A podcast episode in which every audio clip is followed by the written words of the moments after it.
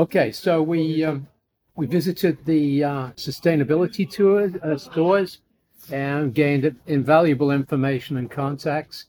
We then took a uh, walk through the center of Frankfurt. We stopped off at the Goethe Monument, which is uh, in the center of Frankfurt, modern day Frankfurt. And uh, Goethe, by the way, is the most famous writer in the German language. And he was born in Frankfurt, so Frankfurt is very proud of the fact that Goethe came from Frankfurt. And he was born in 1749 and, and died in 1852, 1832, sorry. And um, in his first books, he shared the experiences of growing up in Frankfurt, and, and, already by the time he was in his late 20s, the most famous writer in the German language.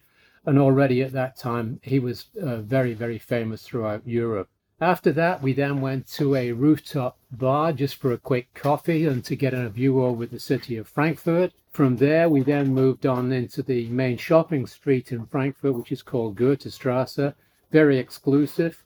And from there, we took it, we stopped off at the uh, the jazz club where a lot of American uh, uh, jazz musicians played after the Second World War, and where a lot of German jazz musicians built their reputation. We then moved on to what's called the Alte Oper or Old Opera House, and um, that is the um, one of the most fantastic buildings in Frankfurt. And um, we uh, inquired about tickets for the Cats musical, which was uh, being advertised, but unfortunately, it was only starting on the 20th, so Vaughn couldn't get a ticket for tonight's performance as he had wished. After that, we then moved on by public transport to the center of uh, the old town. Frankfurt is a very modern city, but it's also a very, a very steeped in history uh, city. You have the contrast of modern and, uh, medieval. So we then visited several places in the um, in the old town, and from there we went down to the River Main uh, because Vaughn was looking to get a boat trip. We've arranged that now. We thought we would do it for this afternoon, but now we've decided to do that tomorrow.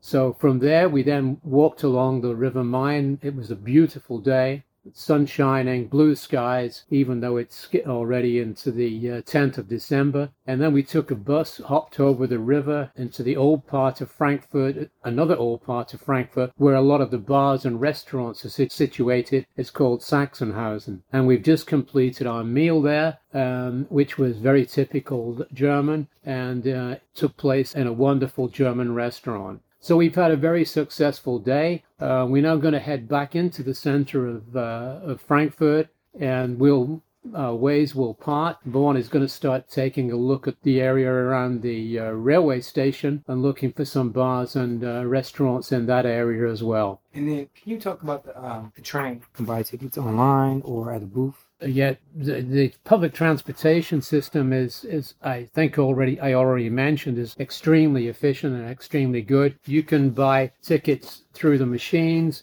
you can buy them in booths, and a lot of people also have monthly subscriptions like me. So uh, I have a, an automatic debit going to my account for my monthly ticket so I never have to buy any tickets or anything like that. But if you do, you can buy them online. You can buy them, as I say, in machines that are very easily found at most of the bus stops and, and underground stops. It's a very efficient method and uh, of getting around. The city itself is comparatively small when compared to cities like New York or London but it, has got all the benefits of a metropolis. It's uh, the Frankfurt citizens like to call it the smallest metropolis in the world and it's got all the facilities of a major city. You can take my word for that. Oh, and talk about the building four. There's a lot of uh, Frankfurt is a very modern city. It's a very American city and um, it was very much dominated by the American military after the Second World War, and perhaps subsequently, a lot of skyscrapers were built in Frankfurt. Skyscrapers are not to be found in any other German city in the same preponderance that you find in Frankfurt. 14 of the tallest 15 buildings in Germany are to be found in Frankfurt, 15th is in Berlin.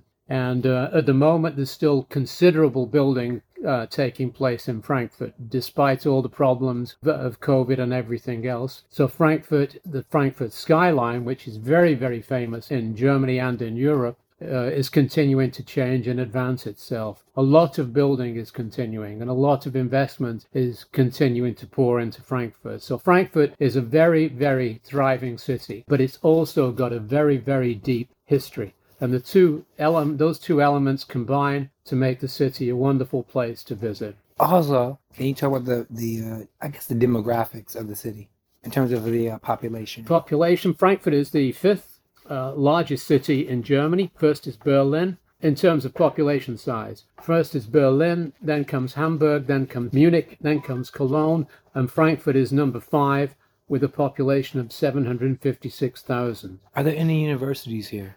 There certainly are. We've got one of the biggest universities in, in Germany, and believe it or not, it's also named after Goethe. It's called the Goethe University. Frankfurt is Goethe City. and then in terms of the uh, the demographics and ethnicity, I noticed there's a lot of West African, Indian restaurants. And can you speak to the? Do you know the demographics of the breakdown of Asian? Well, without a doubt, Frankfurt is the uh, most diverse. is the most diverse city in Germany.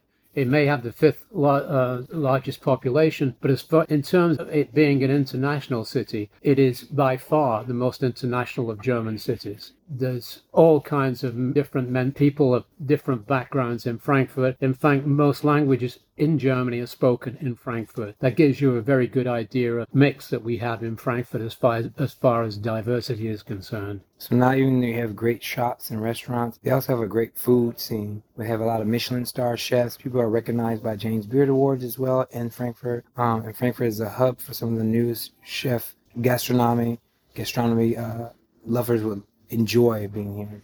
So yeah, I've had a wonderful time and I saw some of the most amazing things. When I get off the city center or the the station, the central central station, Central Station. central yeah. station. Yeah. How do you pronounce that word? Hop. Bahnhof. Right.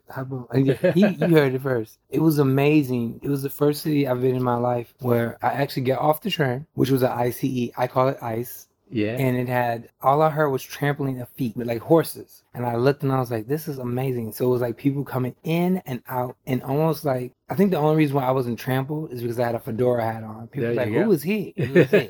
you know, no one else had a fedora hat on. And the reason why I had it on is because I didn't want to put it in my suitcase and get it crumpled. But um, yeah, you know, most people here are. It is very amazing. Um, very well policed. Very I saw a lot of place, yeah, police. Um, yeah. In America, we have a lot of defund of the police, Yeah. so it's not a lot of police people around. Yeah. Unfortunately, um, because of that. But here, it's very well policed. It feels very safe. But it, there are some areas that you spoke of that I should be careful of. But I'm from, but I'm from Detroit originally. Yeah, so, you'll be I'm- okay. I'll be okay. But what areas are considered to be um, that you think are kind of seedy? Um, The east the, side? the, the area around the central uh, railway Right, station. that's what I That covers it all, I think. Right.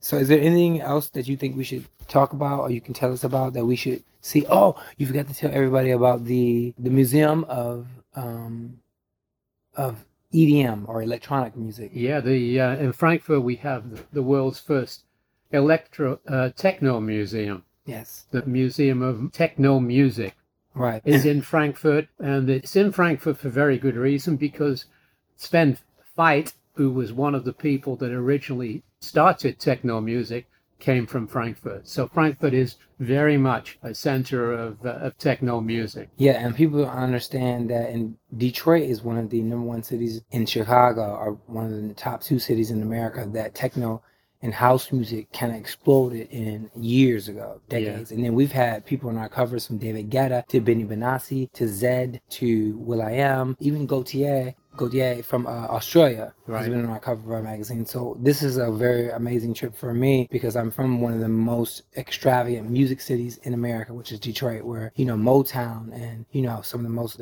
Diana Ross and Mike, you know the Jacksons and everyone came out of that, came into that city through that city. Madonna, um, Four Pontiac. Yeah, four. You already know. See, you I know. Gladys Knight, Gladys Knight in the Four Pits. So that city and Aaliyah, the singer, God bless her, RIP, and Whitney Houston, we love her. So music is in my blood, even though I can't sing. But um, the great, well, I think I can in my own world. But um, but the great thing is I'm excited to be here, and I'm so happy to have David give me a tour because you would never think David's retired. He's working at Bank of America in one of his jobs his career. But um, David is here, and you would never think David is this cool hip person. He's a jute bag, by the way. There's a messenger leather, black leather with you know, everybody loves messenger bags. And David has exquisite taste.